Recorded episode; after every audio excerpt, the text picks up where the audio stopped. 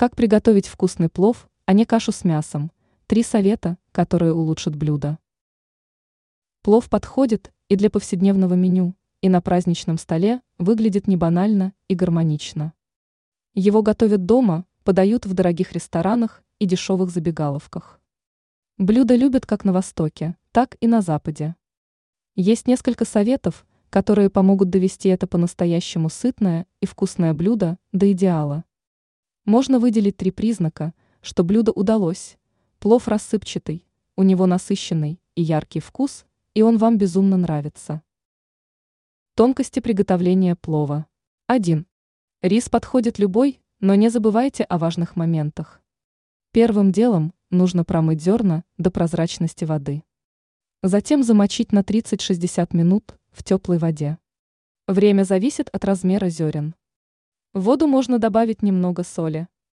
Стоит сделать оговорку по поводу длиннозерновых сортах риса. Их замачивать не нужно. 2. Без моркови у вас не получится плов ни при каком раскладе.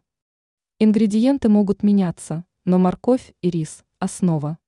Морковь является частью зервака. Сюда также входят лук и мясо, обжаренные на растопленном курдючном жире. Можно использовать оливковое или подсолнечное масло. В таком случае важно обжаривать при очень высокой температуре до появления аппетитного румяного оттенка.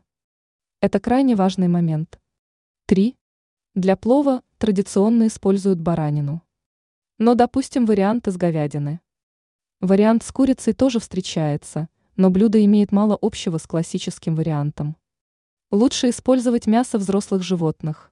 Оно обеспечивает насыщенный вкус. Мясо нарезайте крупными кусками, примерно 5 на 5 сантиметров или чуть больше.